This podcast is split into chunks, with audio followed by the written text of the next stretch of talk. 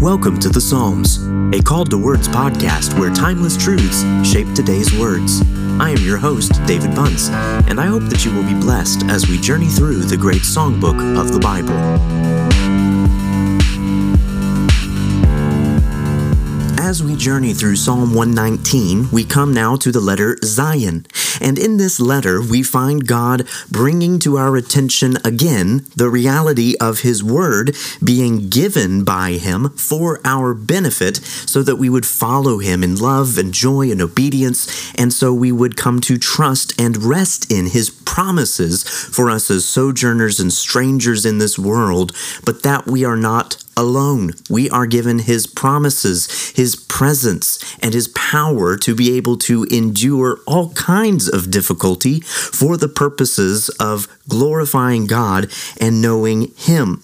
Matthew Henry says that those who make God's promises their portion may with humble boldness make them their plea. God gave the promises in which the psalmist hoped, and the hope by which he embraced the promise. I hope that today you will also embrace the promises of Psalm 119. Zayin, verses 49 through 56. Remember your word to your servant, in which you have made me hope. This is my comfort in my affliction, that your promise gives me life. The insolent utterly deride me, but I do not turn away from your law. When I think of your rules from of old, I take comfort, O Lord. Hot indignation seizes me because of the wicked who forsake your law. Your statutes have been my songs in the house of my sojourning. I remember your name in the night, O Lord, and keep your law. This blessing has fallen to me that I have kept your precepts. William Plumer observes of this psalm that true faith appropriates God's word. It takes the general offer of the gospel and the promises made to all believers and applies them to itself, and with the happiest effects. So God becomes our God, and the Lord Jesus our Savior, and all Scripture our solace. Do you realize that in Scripture we are given these kind of promises, and they are meant to be applied to you and to me? When we pray with the sincerity that is seen in the psalmist's words here, he begins with, Remember your word to your servant. He is recalling the past faithfulness of God and the hope that he has because he knows God and he has been given his word. He also comes to him as a servant. And that's important because humility is such an important and central aspect of being a Christian, of following God. We must come to Him humbly, on our knees before Him. Why is that the picture of prayer? Why is it in so many places there have been kneelers in churches, places to go down onto your knees? Because it is a sign of reverence, of humility, of going before God in prayer. That should be the posture of the Christian. It's certainly the posture of the psalmist we see over and over again the returning to God and to His Word, because we know He is where we will find our hope, and He is the one from whom we find comfort. Verse 50 tells us that this is the comfort in my affliction, that your promise give me life. The promise of God uh, is given by God for our good. Again, Plumer, he says we cannot please God better than by pleading his promises and all the teaching of his word. Our very importunity, because it shows confidence in him, pleases him. Hope, built on the stability of human institutions or anything earthly, may fail and fill us with grief, but hopes built on God's word shall never disappoint us. He who gave the faithful word, who commanded us to believe, and by his grace enabled us to embrace the promises, will not be unto us as waters that fail, though he may be for a while, leave us to try and to draw out our desires after him. The hopes of a carnal man may puff up their fleshly minds and prepare them for a sadder fall, but the hopes of the righteous both humble and strengthen them.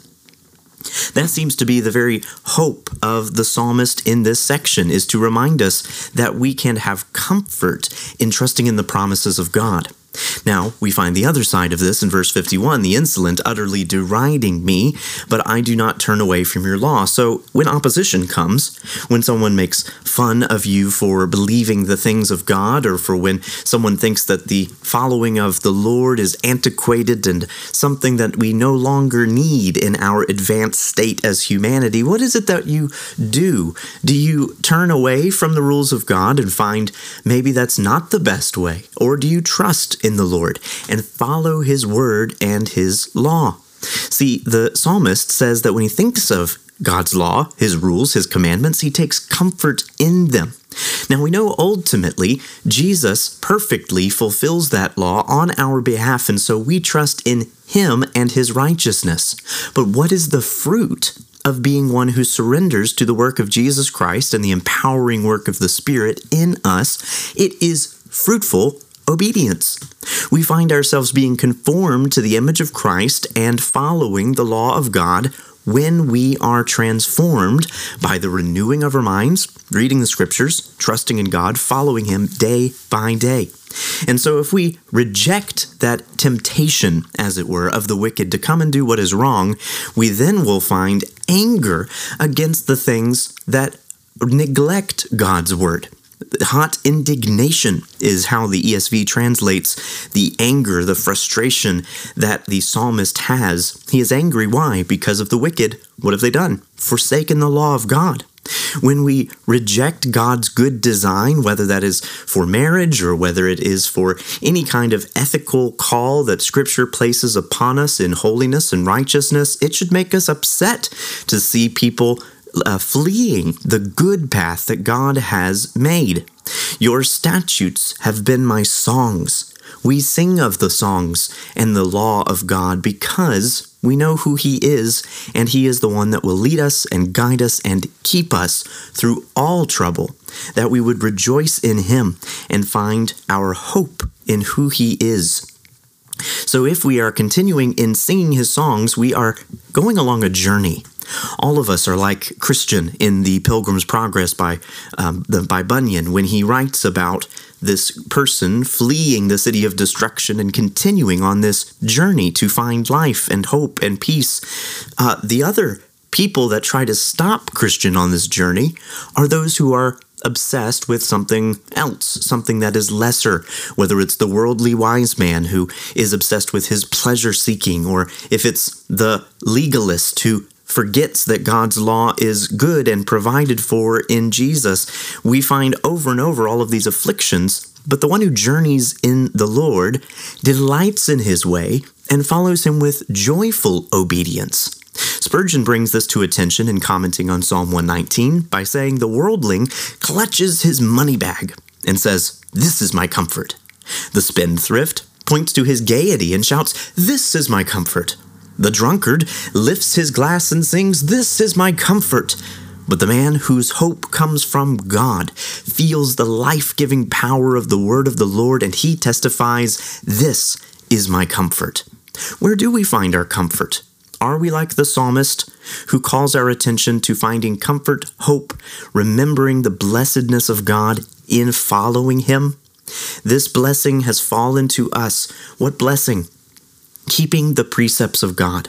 Following God brings us our blessing, and it is in itself a blessing. May we trust in Him and follow Him and delight in Him, so we would remember His faithfulness as He remembers us. Let's pray. Lord, thank you for your faithfulness. Thank you for continuing to show us the power that you have over this whole earth and calling us on this pilgrimage, this journey that we have to delight in you, in our families, Lord. Help us to lead with joy and to support one another and lift one another up, that we would follow you with grace and truth and love, that we would follow you with obedience and that we would ultimately trust in Jesus, walking with uh, Jesus' grace, empowering us day by day to follow you and love you and obey you. Lord, may your word be the guiding word of our lives day by day, moment by moment. May it be true of us this day. In Jesus' name, amen. Thank you for listening to The Psalms, a Called to Words podcast. For more content, just visit calledtowords.com. I hope you will join us again next time for more riches from the Psalms.